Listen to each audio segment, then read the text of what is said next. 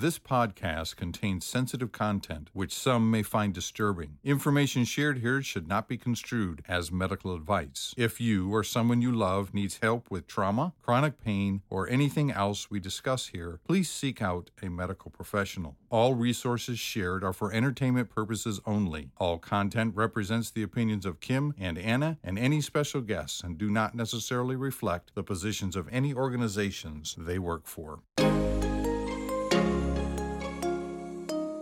This is not ideal, but we're going with it. A mother daughter podcast about chronic pain, trauma, mental illness, and more. Kim is a trauma therapist and certified addiction counselor who lives in Pennsylvania, USA. And her daughter, Anna, is a scoliosis sufferer and trauma survivor living in the tropical north of Australia. Join us each week as they discuss topics from their life experiences. Welcome to the show.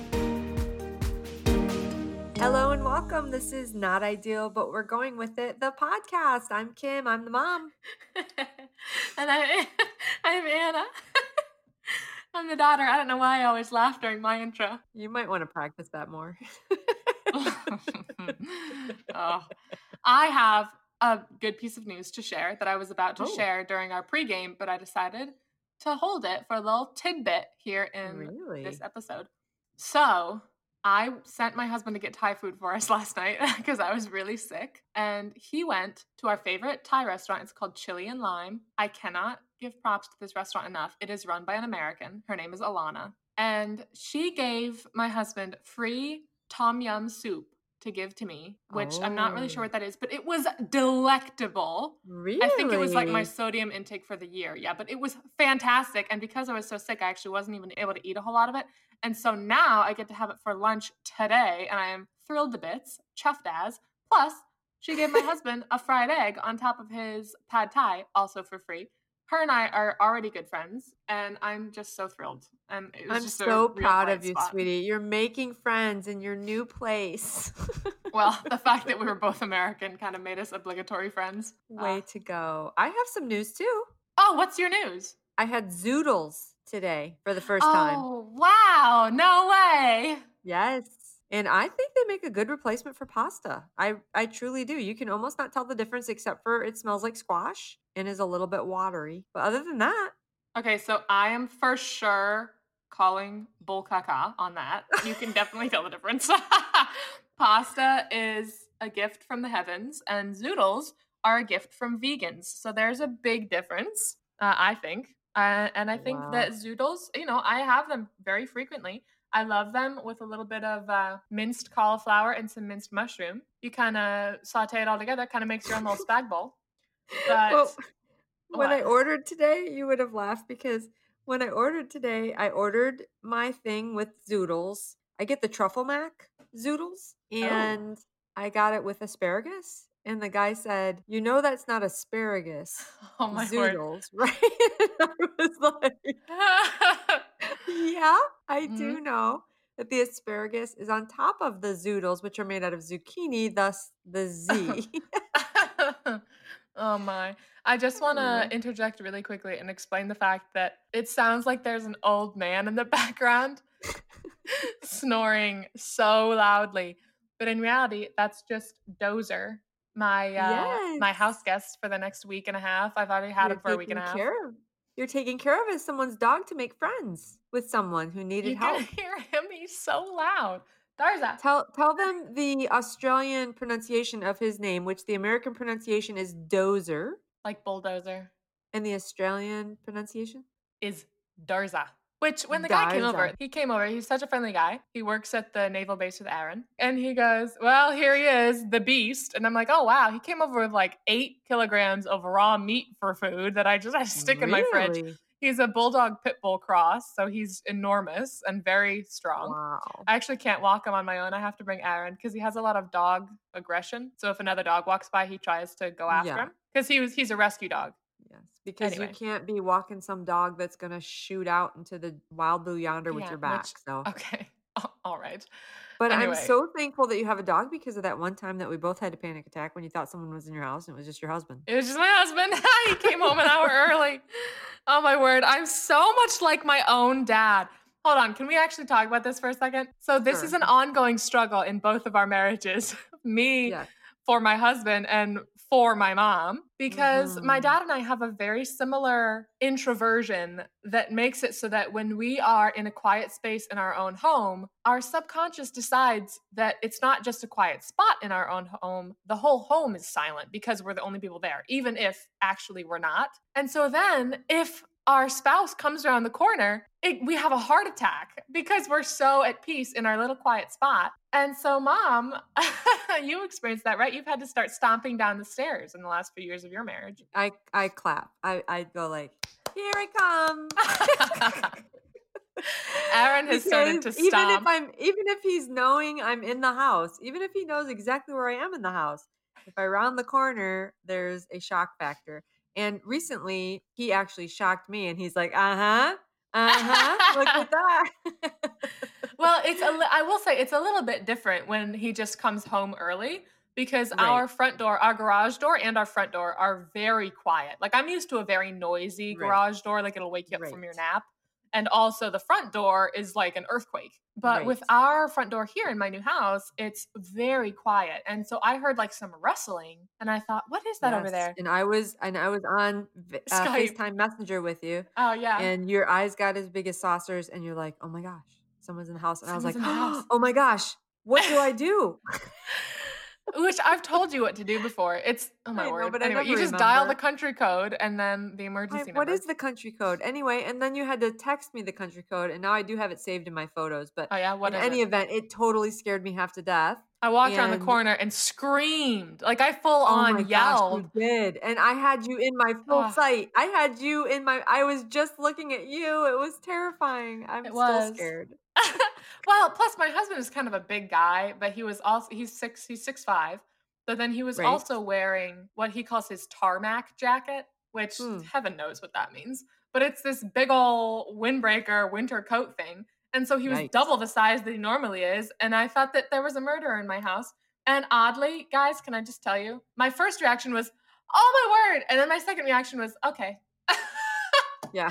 it's my time. You know what? This life Yes. is so hard. Okay, but if this is how I, if this is how I go, then fine. And part of this is due to my influence in giving you the book, The Gift of Fear. Is it? yeah, that is very true. If for those of you who don't know, there's a book called The Gift of Fear that focuses on the purpose of intuition, or what most people call their gut feeling, mm-hmm. and it's brilliant. It it basically says if you have a gut feeling that something's not right, that means something's not right, and you're probably about to Basically, die. like live on edge. Uh, Yeah. I'm not, I'm not Basically, sure. all your anxiety is worthwhile.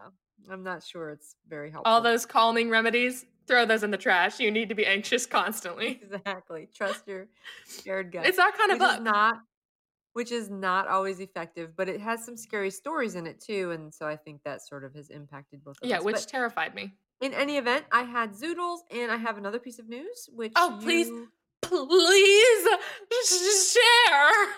oh my word, I'm so excited. you you already know, but I want to tell our listeners. oh, can you hear so- that? Seriously, can you hear that snoring? No, I'm shook by no. this but Can I tell you? I can still hear the birds in the background that sound like children on squeaky, rusty swing sets. And I will reiterate yet again that I would not be living here if there were that many children. But there are that many birds. Apparently, they are like squeakers. Anyway, I can't hear any birds, but you know, whatever. Sometimes I wonder if you are legitimately no, psychotic no. and no, you're not. Your microphone picks it up. But anyway, so for our listeners, I, on the day of my accident, which was January 7, I was driving to work, and later that day, I was going to be attending my very first class, which was a gift from my husband of stand up comedy lessons in downtown Philadelphia. But as you may know, I got into a head on car accident that day, and so I did not show up to my class later that night. And I was offered another chance to take the class, and I took it and I started, and I just completed my second class of stand up comedy lessons in downtown Philadelphia. And it has been, I, there's almost no words. It's been unbelievably, amazingly outside my comfort zone, and sort of like that dream where you don't prepare for the speech and then have to give the speech anyway for like 30 minutes. But it has been a growing experience. I'm building resilience to rejection of myself. I love it. I'm so proud of you. And the one positive, really helpful thing that I keep kind of revisiting is that my instructor, who is friends with really big time comedians, and he's also trained really good comedians, on at least two of my 14 jokes, he laughed hard. And that was oh, a big yay. Oh, mom, that's such I great know.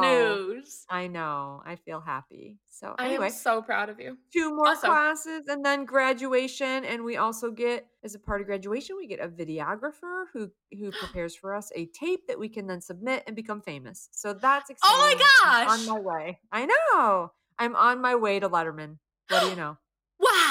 Just kidding first i want to go on You're ellen not kidding. i want to go on ellen Oh, so yeah. that she can reunite us like she did that other mom and daughter from australia and Oh, america yeah.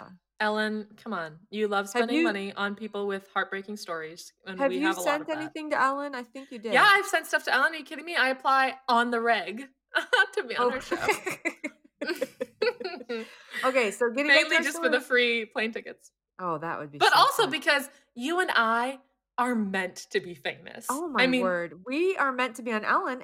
And listen, I can just see us telling our story of unique trials. And then the surprise, because she loves to surprise people, is Matthias Schoner. oh my word. Um, Ellen. Exactly. Ah, you Wouldn't just got me so show? excited. I know. He could pop out of that box that she does. I'm biting Anyway, my okay. nails now. I, I haven't done that in years. So send how many how many times have you applied? You have to send Matthias could not fit in that box. Matthias is a Well, big old true. manly man who works out regularly and likes to really promote the fact that he works out regularly. Plus his manager would probably insist on a saunter in as opposed to a pop out of a box entry. oh, he's not a in real life. He's not a sauntering guy. In real life, he's a That's true. He's a goofball. That's true. He's a bouncer. He's bouncing.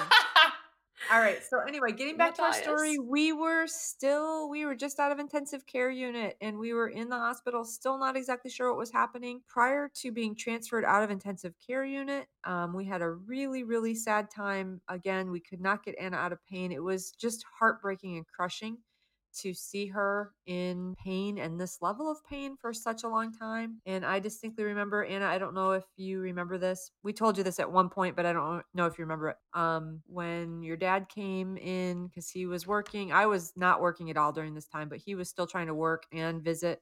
And he showed up and he said to me, I, w- I had stepped outside your room because you had gotten a little snatch of sleep. And he said to me, I don't know, you know, if you want to pray right now, but before we pray, I want to tell you how I have felt the Lord leading me just to be praying that he would take her so that she could be out of pain. And I said, I am I am right there. I totally get it. And if he's not going to get her out of pain, we're going to we started praying that he would he would take you to be with him to get you out of pain. So that was a really difficult moment in the journey but also incredibly seared into our minds and hearts that that wasn't what god had but we just sort of surrendered that and said please lord you know we need relief one way or another. So yeah, that's very touching. I know you hadn't actually shared that dialogue with me before. I knew that you guys had prayed that, but I had never heard that conversation between you and dad before. That's very touching. and then shortly after that they said we're going to move away from the bowel obstruction theory and we're moving into the fluid theory and so we want to get her in to be drained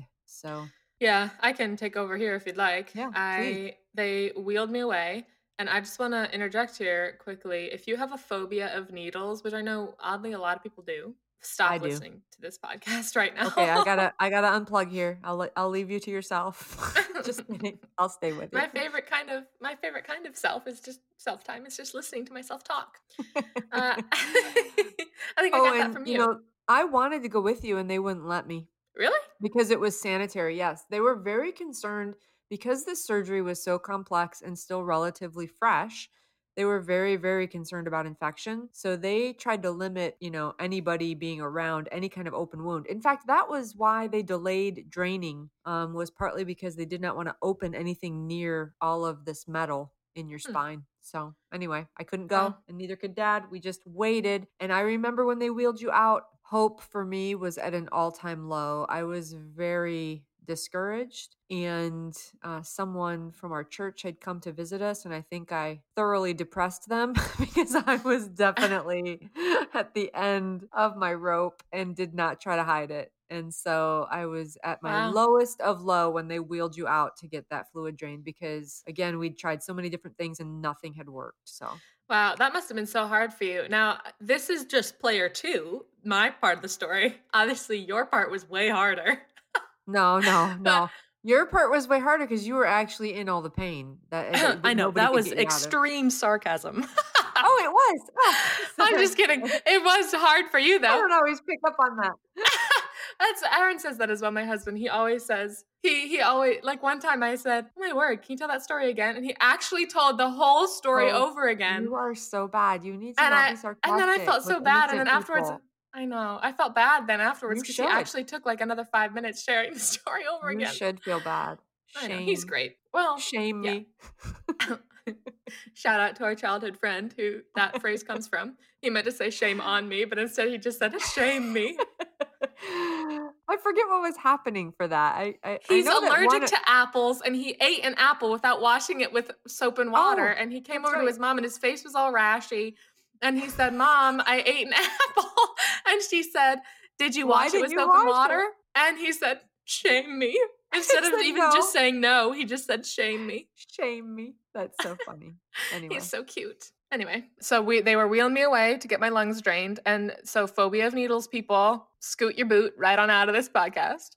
Uh, they brought me down. They had to do a CAT scan, and then they had to do this procedure uh, of the draining guided by ultrasound. And I sit down, and this woman comes in. It's important to note that I was at like the thinnest, almost the thinnest I've ever been at in my life uh, but definitely the thinnest throughout this whole surgical process. I think by this point, since it had been Mhm. about two and a half weeks or so since the surgery, I think I was about like 25, 30 pounds lower than my average weight. at least I was drastically below a healthy weight because I naturally sit at like the underside of a healthy weight. And so after losing that much, I was what my mom likes to call crispy Anna, who nobody, I'll just say this nobody is crispy Anna's biggest fan. In oh fact, come on. well, I want to share this story, and I've already shared some endearing things about my husband in this in this episode so far. But after my surgery, a f- few weeks after, I had kind of slowly started to put back a little bit of my cushion on, and I said to him, "On a scale of one to ten of attractiveness, what would you rate me at?" And he paused for a minute, and I kind of looked at him, thinking that he was just I don't know, like swallowing or something. And he looks back at me and he goes, "Do you want me to be honest?" And I said, "Oh my Oh word!" my.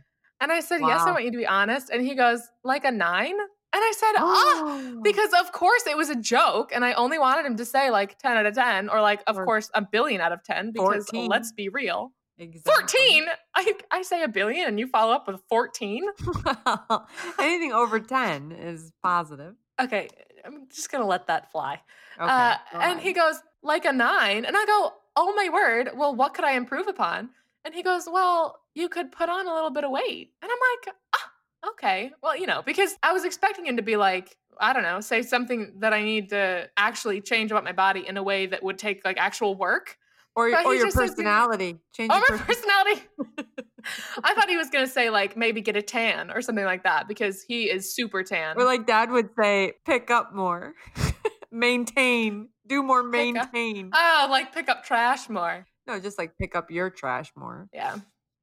Well, there he doesn't he doesn't generate any trash. He's the cleanest guy ever. No, I'm saying Okay. my trash. Oh my gosh. I know. And you said pick up my trash. And the whole reason that you would be differentiating is that if he were to be making trash as well, but he doesn't make any trash, so there's no need for the specification. okay, I'm not following you, but As always, am I right, guys?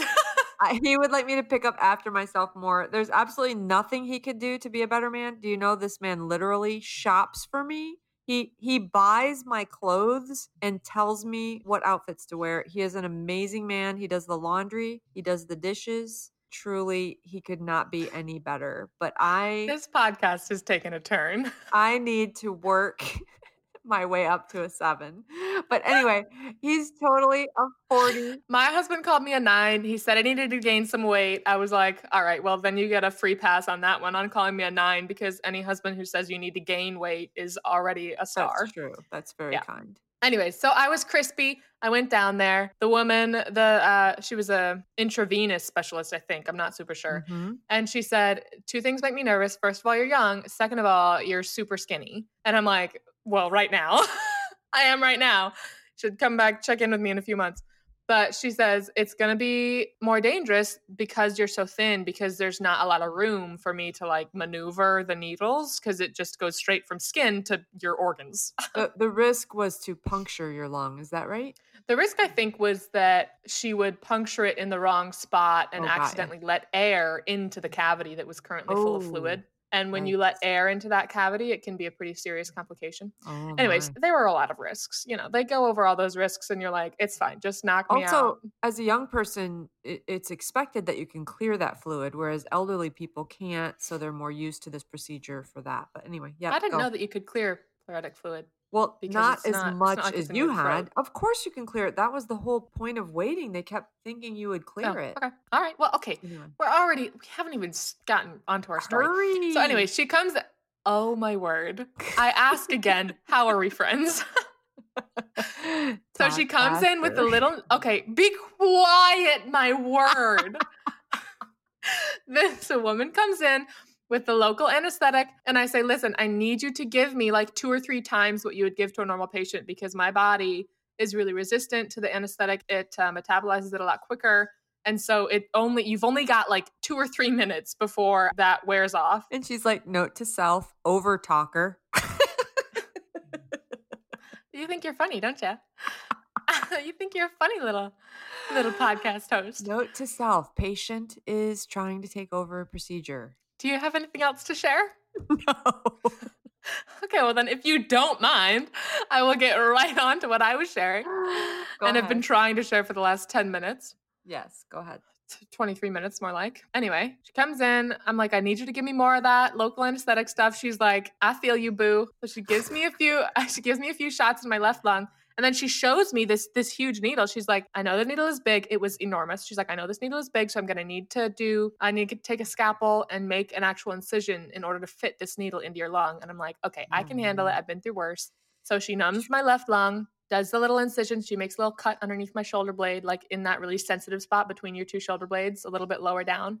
Anyways, and then she sticks the needle in, and I can feel it go in, but not, it's not too bad. Like I can, it wasn't totally fully numb. It was about like 85% numbed. I was, you know, that's doable. I've been through so much crap in the last month, that's fine. And then she moves to the right lung. She doesn't do quite as much anesthetic because I think she got a little overconfident on the left lung. So she only does like one shot. She takes the scalpel, and I didn't feel the scalpel, which I'm thankful for that. But then she takes this needle, and I feel it from the second it touches my skin all the way in, and she jams it up because she has to go kind of quick.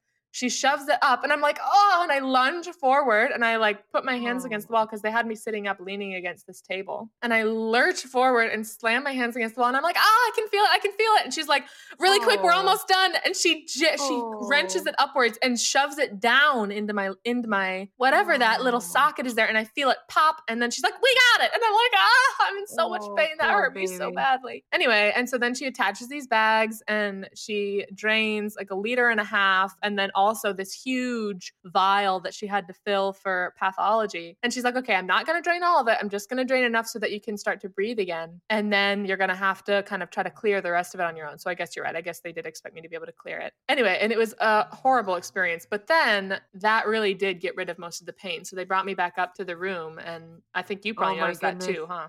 And I remember when you, wow, when you left, like I said, it was the lowest of low points. But when you came back, I could see immediately that you were back. Like Anna is back. And I just wanted to jump for joy. You could talk to us, you could finish a sentence, you were out of the intense, intense pain. I was so amazingly thrilled. It was such an incredible feeling. I can still feel that feeling of seeing you coming back. Even though I know you weren't totally out of pain, you still had the normal surgery pain, but you were out of that intense, intense pain. And I was just like, hallelujah. And I jumped for joy right there in the hospital room. I think.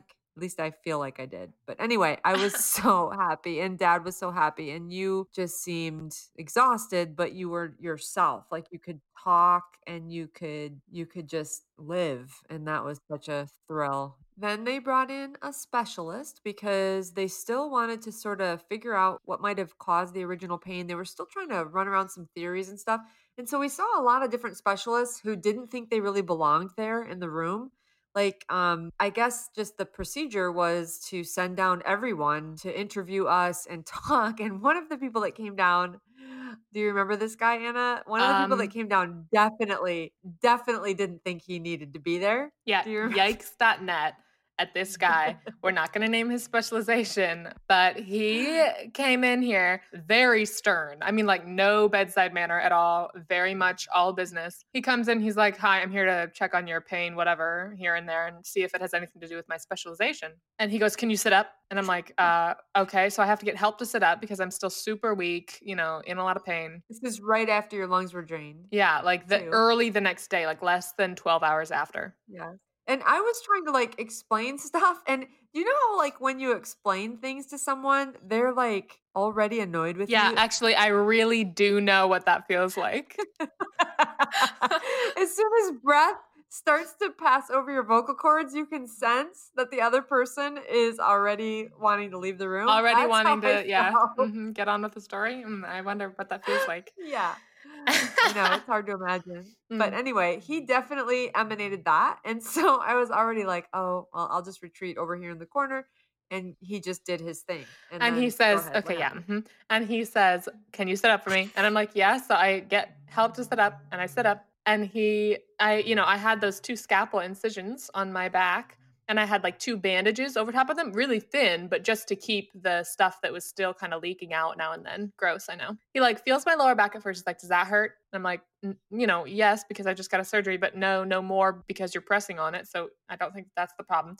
And he's like, okay. And then he takes the tips of his two thumbs, the gall of this man. He takes his two thumbs and he sticks them, he sticks the tips of his little ridiculous little fingers right Oh. in to the holes in my back. And he go and I go, ow. And I yell out, ow. And he goes, okay, so still some sensitivity at the site of incision. And I look back at him and I go, speaking into like a dictaphone. what? No, he wasn't speaking into a dictaphone. Oh my word, you drama queen. like he was. It was like, okay, he still was- some sense. It was like he was talking to no, someone. he was speaking in a supposed to be taking soliloquy, but he didn't have a dictaphone. I wasn't taking notes anyway, but I was amazed. And he he goes, so still some side of uh, so, so some sensitivity at the side of incision. And I turn around and I go, oh my word, you meant to do that, you stinker, just like that. And he goes, he immediately, the nurse that was in the room, who had become my friend, mad props to that nurse. She's phenomenal. Made my time there so much easier. She looked at me and she's got this huge grin on her face, and her mouth just drops open, and her eyes are like dinner plates. She's looking at the doctor because this doctor was kind of higher up, like he was not one to mess around with. And I yelled, You stinker at him so loudly. He Oh took a oh, little word. step back and he puts his hands up, like at his stomach, kind of like to block us from, like to block my indignance from assaulting him any further. And he goes, I apologize. Like that, in that, say, that exact inflection. I apologize. Yeah. I had only been in his presence for a very short period of time, and I'm pretty confident no one had ever called him a stinker. I'm pretty sure that I could true. not believe I could not even believe you did that. Like even as much as you are bold and forthright and how much it must have hurt for that thumb to go in, I I was shocked. Well, let me tell you something. and I, I was already like embarrassed of my theories that I had already spouted that he was dismissive of. So I was already like I was already like retreating in a corner of shame. And then you stinker. And I was like, oh my word. Well, let me just pose to our audience members. So, hypothetically, you've got at least eight years of medical school, probably like 10 if you've got that nice of a new specialization. You've got a lot of different degrees, a lot of years of schooling under your belt. You walk in to a room with a girl who's just had her entire spine reconstructed in the last couple of weeks, And and mom. she's fallen on the floor, and she's also just had almost two liters of liquid drained from her lungs. And there are two very clear holes in her back that have been cut with knives less than 12 hours before.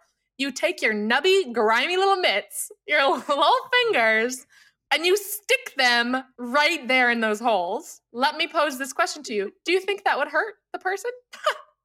now, keep in mind, you've got like a decade of schooling under your belt. Oh, my word. Oh, come on. He meant well. And then we do you remember when we would make ourselves laugh because that was such a, such a unique experience. And then after he left the room, we would pretend that we were like, because, you know, he wanted to get out of there as quick as possible Mm, because, I don't blame him. you know, he didn't want any more theories coming out of our mouths. And so then we would pretend, you and I, like, I would take sticky notes and be like, okay, so I have this other theory about what might be happening. And if A connects with B and equals C, and this is why she's having pain, your thoughts go. oh my word. Just because he was so annoyed, even with the very first theory that was a legitimate theory. Ridiculous. I don't even think I got my first full theory out. I just think I said um, and that was it. Yeah, he was very dismissive. Just like I was dismissive of his oh my word, his little thumbs. Can't even baby. believe it. All right, so we here at the end of this episode. We finished. okay. Yeah, we did, but weren't we always going to? It's not a particularly bizarre accomplishment. We finished the last nine episodes. Yes. And shortly after they drained the lungs, you did have one more flash of pain where you got that rash, but then that went away pretty quickly. We were walking around the hallways. That was so fun. Do you remember that getting coffee Yeah, that was the fun. at the nurse's station? Just looking out the window and thinking, we're going to make it. We're going to make it. That was so, oh my goodness. Those are some of my best memories ever. And then we finally got discharged and we were back home. Yeah, Recovering, And I don't know if we're going to do an episode about this, but um, we might. I'm not sure. Or we may just keep it to the book. But in those last few days was actually when I experienced, well, in that whole hospital stay, but especially in those last few days, was the first uh, the first time that I really experienced a very close encounter with genuine drug addiction with uh, with the meds that they were Mm. giving me there. Uh, just because it starts, you know, as most people, anyone who struggle with addiction would know, normally it starts as dependence. If you are addicted to something that you've been given in a medical setting, it starts as dependence and then it very quickly moves to addiction, which is the difference. A lot of people don't even know the difference. Dependence is I need it to not be in pain. I genuinely have a medical need and it is a need, it's not a desire. So that means I'm dependent. But then addiction is the need is gone, but I still want it and I'm not willing to not take it, even though I don't have the medical need there anymore. So that I, I had a very close close run in with that. I mean, not even really a close run in. I would I would argue that I did get addicted there for a while. I think there was an emotional component there of just really not wanting to feel the pain of the whole experience. Yeah, it was a it was a whole hodgepodge mix of a lot of different feelings and, and reasons and trauma. I think we should definitely talk about that and how we navigated that. Great. And stay tuned for that. And we know that we were supposed to have an interview episode this episode. And the problem is my internet doesn't have enough bandwidth to have a third person. And so we're working on that. Get off our backs. please be patient. we hope to have an interview as soon as I can get my internet provider to expand my bandwidth. So that's where we're at with that. And we will update you as soon as we know right. more.